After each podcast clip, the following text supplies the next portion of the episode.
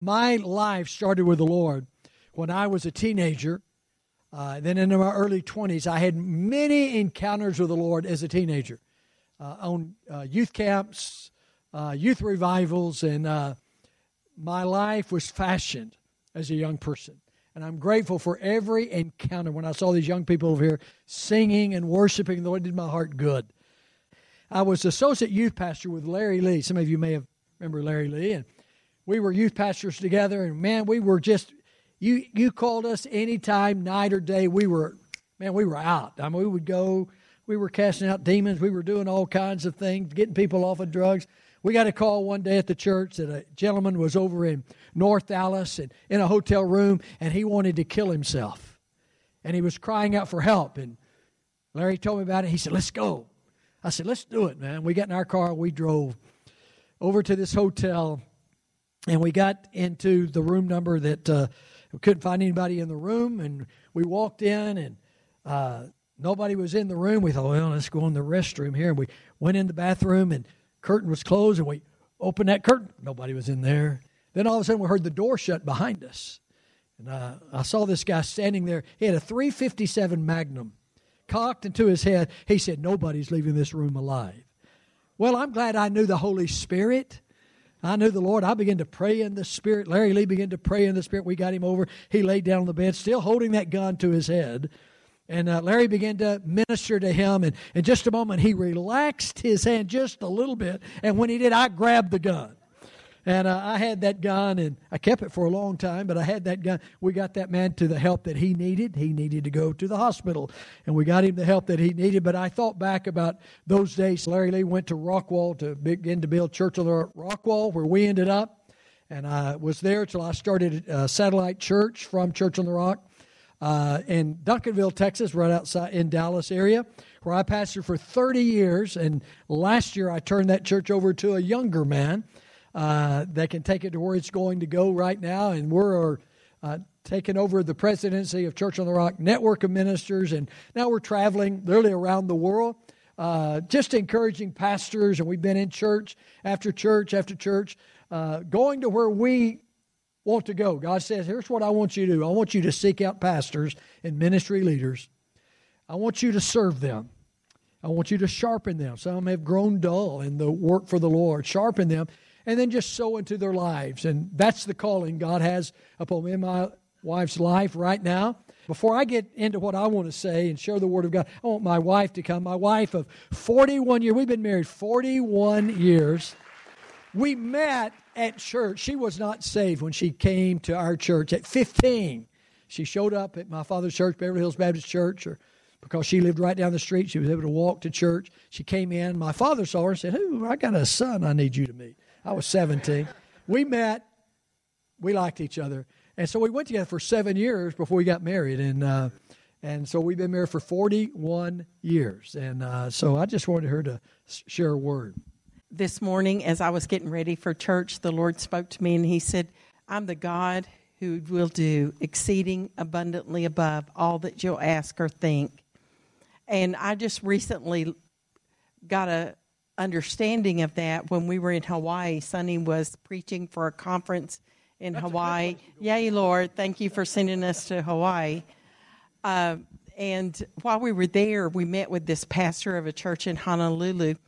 He took us to lunch. He was te- he's also an architect, and he designs communities. And he had been invited by the uh, president of Fiji to design a community with hotels, restaurants, homes. Uh, and so he did that, and he, um, the president of Fiji, uh, accepted his uh, design and said, and held this big gala to tell everybody he was going to build this community. And um, af- but after the gala, he said, um, "I just have one problem. It, this is going to cost three billion dollars to build it, and I don't have three billion dollars. Can you help me raise three billion dollars? Well, this pastor said, "I don't know. Let me pray about that and ask the Lord." Well, fast forward one year later, God let him raise three billion dollars.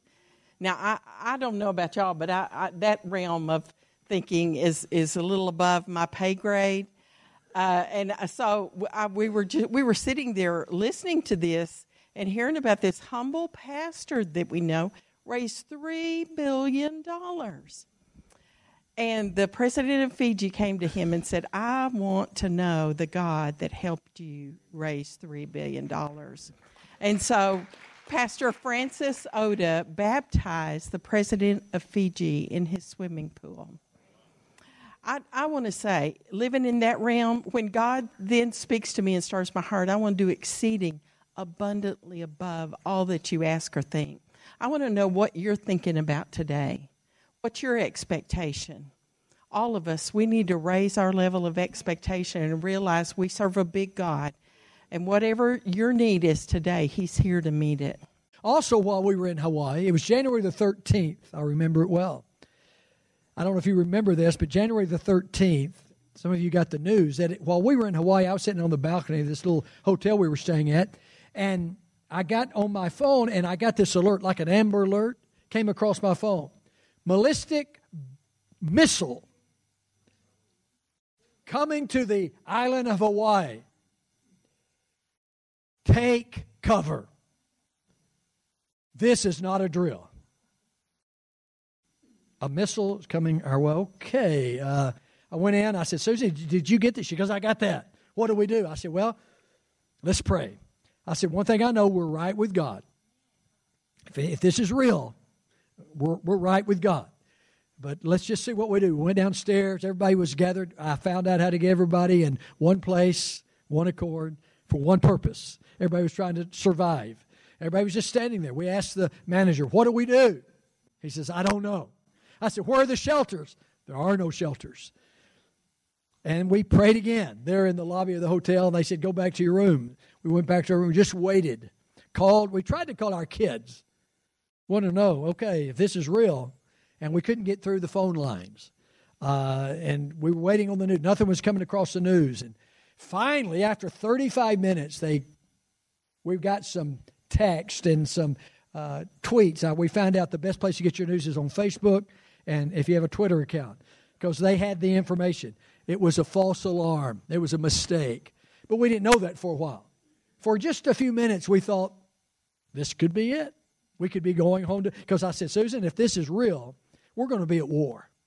And I, there's really not anything you can do. We went to church the next Sunday, and uh, the following morning, they gave us a sheet of paper that said, okay, if this was really real, here's what you do. Don't look at the flash. Okay. Stay in your room for two weeks and don't come out. Okay. Well, it was the source of conversation the rest of the time we were in Hawaii. Every Uber driver we had, we said, what were you doing the other morning when you got the alert? He said, I was sleeping, and I woke up, and my roommates were crying. I said, what, what's going on? He, they told him, and he said, man, I began to fill buckets up of water. And he said, I began to put on all the clothes I could find, gloves, everything, because I thought, I'm going to have to go out here and help rescue people if this really hit. That was his thoughts. Everybody was trying to think of. We saw people uh, later on on the news, they were running off the beach, lifting up manhole covers and putting their children down manhole covers. You're just trying to think, what do we do? It's a missile's coming. And in our thought, we'd talked about that even before we went to Hawaii, because we knew there was a man not right in his right mind, not too far from us, that uh, has threatened to send missiles our way. Well, what do you do when you're at the, you, you could be coming to the end of your life. Are you ready? Well, I discovered, well, I'm ready. I knew we were right with God, so we were ready to do that. I'm really glad to be here today. I'm glad to be here to bring the Word of God to you, because I really believe I'm here because God wants me to share this Word for you. I want you to take your Bibles and turn to Luke chapter ten. Luke chapter ten. I'm going to read this story because uh, I believe it's important to read the Word of God, and then I'll do some explanation of what uh, we're reading. Many of you know this story. Most of you know this story. It's the story of what we call the Good Samaritan. Well, the Bible calls him the certain Samaritan, but we call him, we're known, he's known as the Good Samaritan. So listen to the reading of the Word of God. Luke chapter ten, verse twenty-five. Behold, a certain lawyer stood up and tested him, saying, Teacher, what shall I do to inherit eternal life? And he said to him, What is written in the law? What is your reading of it? And he answered and said, You shall love the Lord your God with all of your heart, with all of your soul, with all of your strength, with all of your mind, and your neighbor as yourself. And he said to him, You have answered rightly. Do this, and you will live. But he, wanting to justify himself, said to Jesus, Who is my neighbor? And then Jesus answered and said, Well, a certain man went down from Jerusalem to Jericho, and fell among thieves who stripped him of his clothing and wounded him, departed, leaving him half dead. Now by chance a certain priest came down that road, and when he saw him, he passed by on the other side. Likewise a Levite, when he arrived at the place, came and looked, and passed by on the other side. But a certain Samaritan, as he journeyed, came where he was, and when he saw him, he had compassion. So he went to him and bandaged his wounds, pouring on oil and wine, and set him on his own animal, brought him to an inn, and took care of him. And on the next day, when he departed, he took out two denarii, gave them to the innkeeper, and said to him, Take care of him, and whatever more you spend, when I come again, I will repay you. So which of these three do you think was neighbor to him who fell among the thieves? And the lawyer said to him, He who showed mercy on him. And Jesus said to him, Go and do likewise. Lord, I thank you today for your word. And Lord, you've promised that your word would not return void, but would accomplish where you're sending it. And Lord, I believe right now you're sending your word to each and every one of us that's in this room right now. Lord, we're here for a reason, for a purpose. Lord, I pray that you would give us ears to hear and a heart to receive the word of God. In Jesus' name, amen. Well, we have Jesus. We have the lawyer. The lawyer is not like a lawyer we know. Think of today. He was a lawyer because he was an expert in the laws of God. He was a lawyer. And these lawyers heard that Jesus was the Messiah, but they didn't believe it, so they were going to test him every chance they got. So they came to test Jesus. What is the great commandment, or what shall I do to inherit eternal life? There's always something about religious people. They're always looking for something to do to get to heaven. All religions are that way. I want to do something. I got to be able to do something. When the Nicodemus came to Jesus, what shall I do? When the rich and ruler came to Jesus, what shall I do? We, we're always looking for something to do. We don't realize Jesus has already done what needs to take place for us to enter into heaven. All we have to do is believe in the Lord Jesus. That's the work of God, for us to believe in Him. But religious people are always looking for something to do, so they came, Jesus, what shall I do? And Jesus says, obey the commandments. How do you read them? And he said the right thing, love God and love one another. Well, this lawyer uh, said, now to justify himself, because he wasn't for sure about loving everybody, maybe the Jews, but not everybody. He said, now who's my neighbor, Lord? And he began to tell the story of a certain man who went down from Jerusalem to Jericho, and he was victimized by some thieves. His clothes were stolen. That meant you couldn't tell whether he was a Jew or a Gentile. You could, usually could tell by the way someone dressed. But for him, he was left half naked and laid by the side of the road, ready to die.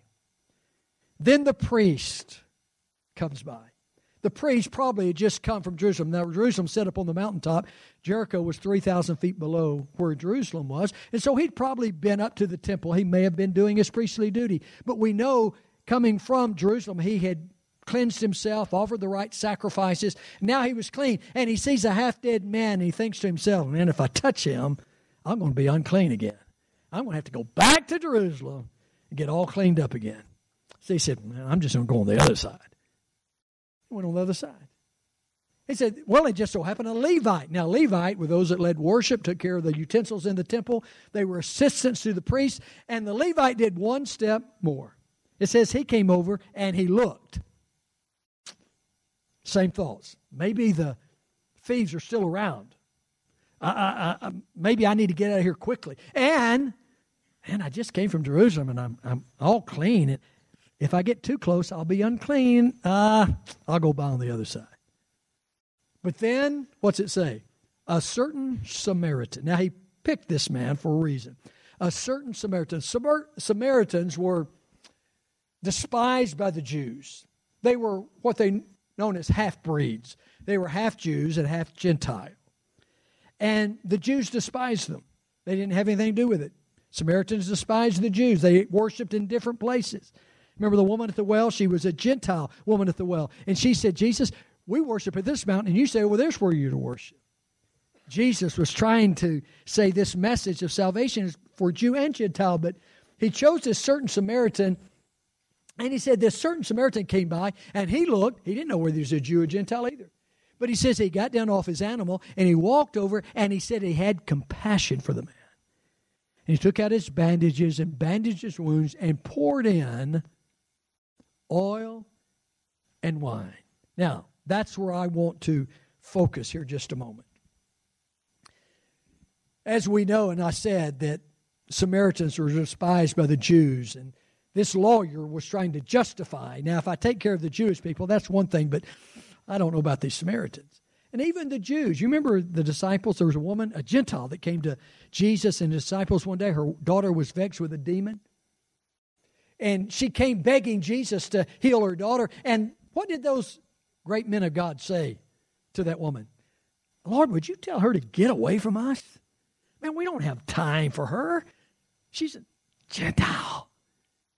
And Jesus looked at her and said, you know, it's just not right for me to give the children's bread. The children were the Jews. It's not right for me to give the children's bread to the, what did, what did he say? To the dogs. And she said, yeah, Master, but even little puppies get to eat crumbs from the master's table. He said, oh, great is your faith. Be it unto you, just like you ask. And her daughter was healed. Jesus was making a statement to his men. The message that Jesus came to bring, salvation, is for whosoever will. It's not just for Jews. It's for Jews and Gentiles. He was trying to, and that's what he was trying to say here to this certain lawyer here, to this Jewish lawyer. And that certain Samaritan, again, poured in the oil and the wine. Now, I want to talk about that. In that day, and still even today, olive oil was used for many different reasons. One of the reasons, you could cook with it. You could do many things with it. One of the things you did, you could anoint bruises with it. I read where when you anointed a bruise, and a bruise is where you bleed on the inside, and you would anoint that with olive oil, it would soothe the bruise and bring quick healing to that bruise. And so that Samaritan realized that this man, this victim, had been beaten and bruised, and I was reminded of the scripture, Isaiah fifty-three. It says, Jesus, thinking about the coming Messiah, he would be wounded for our transgressions. He would be bruised for our what? Iniquities. Chastised so we could have peace. By his stripes we are healed. I want to talk to you about being bruised for our iniquities. Chast, I mean, transgressions are the sins we commit. Iniquities are simply the tendency toward a certain sin, a bend toward a certain sin. You may not be involved in that sin, but you lean toward that, and if you're not careful, you could get right into it. That's a, you lean toward it. That's an iniquity. And iniquities have what been passed down, according to the Scriptures, from generation to generation. You've had some iniquities passed down to you from your ancestors. You have certain tendencies in your life. Some of you have a tendency toward depression and oppression. If you're not careful, you get overwhelmed by stuff, and you'll go into a state of depression. You'll just begin to feel bad, and you can't get out of that. Sometimes you just fall right into deep depression. Even as a Christian, as a believer, you just, and maybe somebody in your downline, somebody tells you, well, you know, old great-granddad, they, they killed themselves. They got so depressed. Watch out. And the enemy comes and said, it got your great-granddaddy. It's probably going to get you too. And you just lean toward that. And Jesus says, says of him, I came and I was bruised and bled on the inside to break that off of your life. So it's not passed down to the next generation. And I don't know what else. There could be some of you or have a tendency toward divorce. There's some families that just, it seems like everybody in the past, they got divorced, they got divorced. Now you have a tendency toward, I guess the only answer is to divorce. And you, you just kind of lean that way. And maybe you've gone through a divorce. But don't you think it's time for somebody to say, no, Jesus, you were bruised for that. I'm not going to pass that down to my children. We're going to stop that right here. But Jesus came to be bruised for that iniquity. Maybe it's, You have an issue with how you deal with anger. You you have a tendency when, when things get, you get ruffled, you get frustrated, and anger begins to build up. Have you ever been around people that you, uh-oh, uh-oh, oh, watch it, oh, they're going to blow, they're going to blow, and somebody just explodes in anger. And that's your tendency. You have a tendency, instead of dealing biblically with anger, you just go ahead and explode. And after you explode, I know a lot of exploders. After they explode, they feel pretty good. Ooh, I'm glad I got that off my chest. Ooh, I feel better now. Everything's okay now. Ooh, let's go on, man. But you look around and what do you see? Everybody around you has got shrapnel in them. They're wounded. You feel good. You go on with your life, but you wounded a lot of people. That's a tendency you have. And there's a lot of people, they're not exploders, but they are what I call imploders. They don't explode on the outside when they get angry. They implode on the inside. Well, I've met some people that are imploders. You know what happens when you implode? You, nobody even knows you're angry. You're upset. You've just imploded. Maybe somebody got upset with you and you imploded on the inside. And you know what happens? You get emotionally sick. You can get physically sick. Some people are looking for answers to go, heal me, heal me, heal. He can't heal you from the outside in. Sometimes he's got to come on the inside. And you've got to accept the bruises on the body of Jesus so you can be healed on the inside because of the wounds that have happened to you because you imploded on yourself. And there's a lot of people that are sick physically, and I can pray for you every Sunday in this altar and ask God to heal you. But until you deal with the wounds on the inside, those prayers here are not going to help. They might help. They may get you over till the next Sunday. But you have some wounds on the inside you've got to deal with. Something that was passed down to you from generations past. Some of it have a tendency toward abuse. I could spend a whole message on abuse. It happens even in families that come to church. And you saw your daddy, you saw your mama, how they dealt with you and how they dealt with you, and they they just abused, maybe with their words or maybe physically, and you have a tendency to abuse people with your words, or maybe you even have a tendency to, you know, use physical action. You have a tendency toward that, and you have to, oh, no, I'm not going to do it. But sometimes you fall into it. That's something that sometimes gets passed down to us. And it's time for somebody to stand and say, no, enough's enough. I'm stopping this right now. And you can do it. How? By the bruises upon the body of Jesus. I was bruised to break that iniquity off of your life. We could go on and on with that. Psalm forty-five verse seven says, I accept the oil of gladness. Isaiah sixty-one three, the oil of joy for mourning. Some of you need the oil of joy. You need the oil of gladness. I can see it on your face. You need it. Have you ever been around people? You just look at their face and go, oh, man. Sometimes, you know, you're happy and you know it. Tell your face. Because there's some people saying, oh, I'm okay. But then you can see it. The Scripture says, I can tell by your countenance. Something's not right. And I've, I've seen people, I've been pastoring for a long time, and every once in a while in church I would see somebody coming toward me. And, and I know these people, they come to me every week with an issue, a problem, always negative, always something. And I can see them coming, and I can see it on their face. Uh-oh, here they come again. I can't get them out of that tendency to be negative all the time. They just have a tendency to always want to be, oh, man, oh, man, oh, man, oh, man. I try, you know, you got to look at somebody else. You know, somebody else has got it worse than you. Oh, man, oh. And every once in a while, and I, I apologize to this. I'm going to confess something. Sometimes I would see them coming, and I would turn my back. And, oh, no, no, no, no. I can't see them. I don't hear them. I, I, if they don't see me, they won't come to me. Because I know they don't have anything good to say. And they won't take up fifteen minutes of my time to tell me all of their woes and problems. And I can't get them out of it. They have this tendency. They haven't allowed the Holy Spirit to come in and heal them. Well, I need. they need the oil of joy for gladness, the oil of joy for mourning. Then I, uh, Psalm twenty-three, my favorite, Psalm twenty-three. The Lord is my shepherd, I shall not want. He makes me lie down in green pastures. He leads me beside still waters. Then he goes on to say, he anoints my head with oil. The shepherd knew what that meant. David was a good shepherd.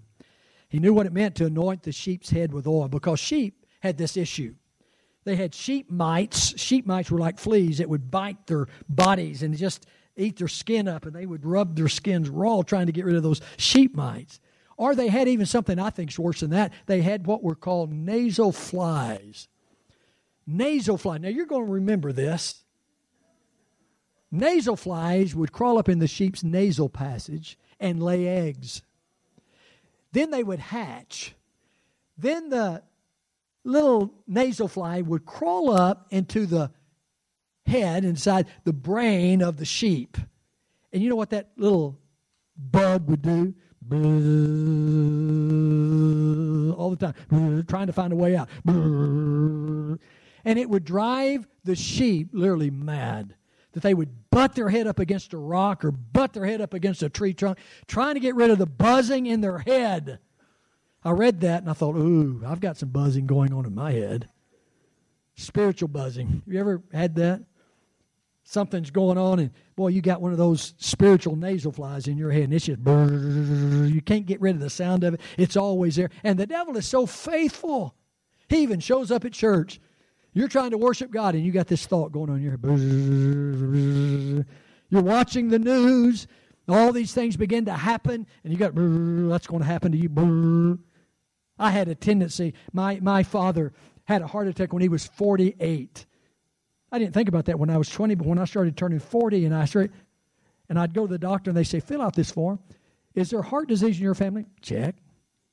My father died of cancer when he was fifty-three. Is there cancer in your family? Yep. Check. And then you have the devil saying, I got you, Daddy. I'm going to get you too. Then you get on medication, and then you watch television.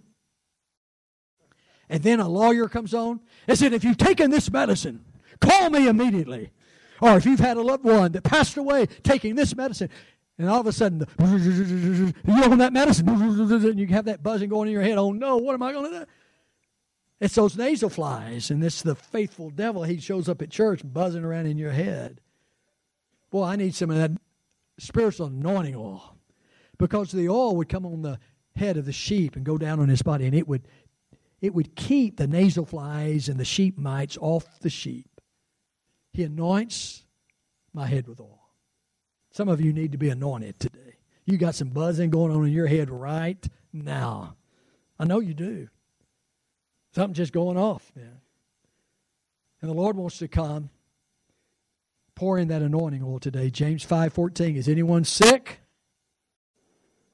Let him call for the elders of the church. Let them pray over him, doing what? Anointing him with oil. Well, we're going to do that today. Then he poured in the oil and the wine. Wine represents the healing of open wounds. Some of you, if we could see in the spiritual realm, I would look out here and I could see some people bleeding here today. You're bleeding. Can't see it physically, but you're bleeding. You've been wounded. Somebody's wounded you, and you're bleeding. One thing I say in my ministry as a pastor, I think pastors are many different things. One of the things I always said, as a pastor, I, I was a good emergency room doctor. You came to me and you were bleeding, I could get the bleeding stopped. But that's not all. You, you thought you were better. Okay, I'm okay now. No, you're not. You need surgery. I wasn't good at surgery. Now, my wife's really good at surgery, spiritual surgery. She loves to get in that room and sit down with them and say, okay, now let's, let's deal with this issue right here. I really wasn't really good at that, going deep.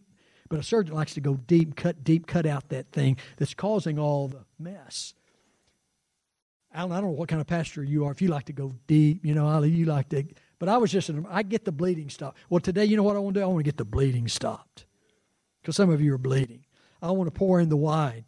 Paul said, Timothy, listen, I want you to drink a little wine for your stomach's sake and your often infirmities. Because that wine's going to help bring healing to the sickness that's bothering you. Proverbs thirty-one six, give wine to those who are of heavy heart. Drink to forget. Now, I have to make this uh, statement. I'm not telling you to go out and get a bottle of wine so you can drink and forget, okay?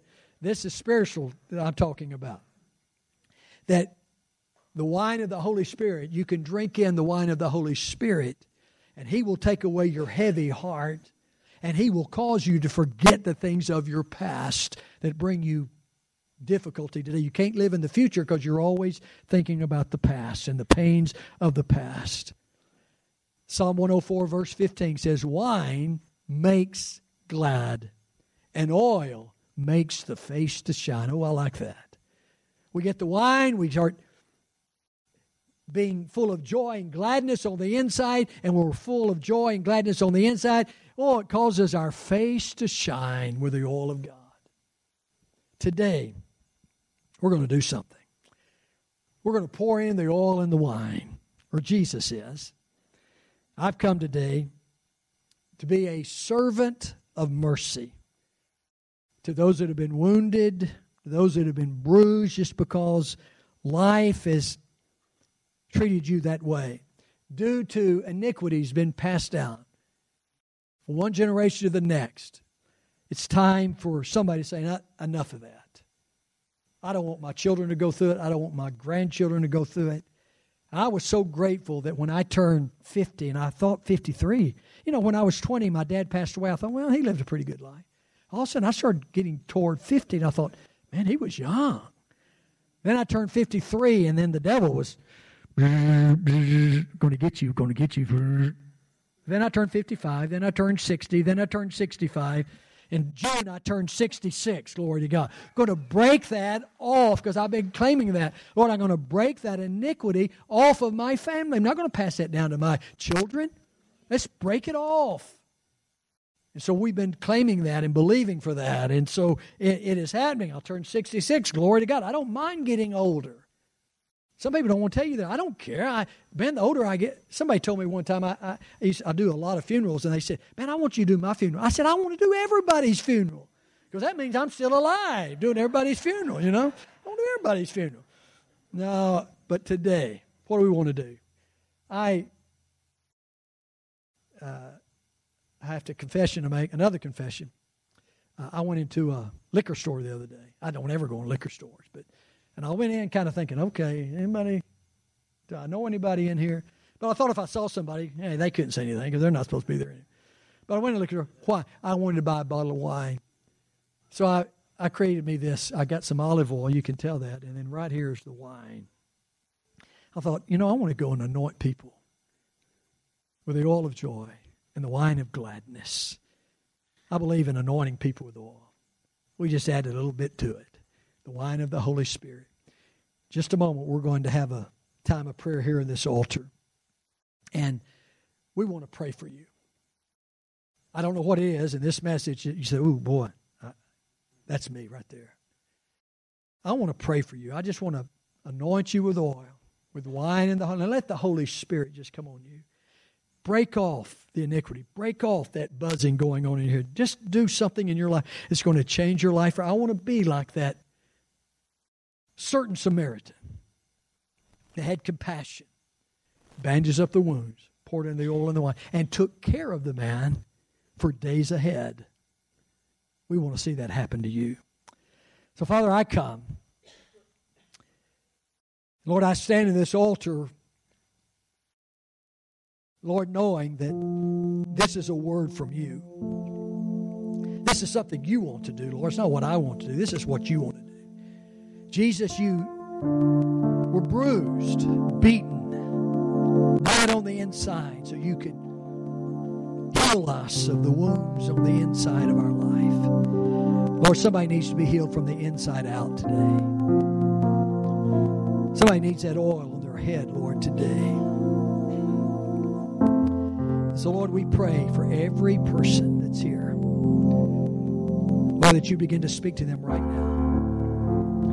The Holy Spirit has quickened this to you. I'm going to ask you to join me and my wife and others here in this altar, the pastor and others in this altar. We want to pray for you. I want to believe God. He's going to do what only He can do today. Reach on the inside. Heal the hurts that you're facing today. Break off those iniquities off of your family. Would you just join me right now in this altar?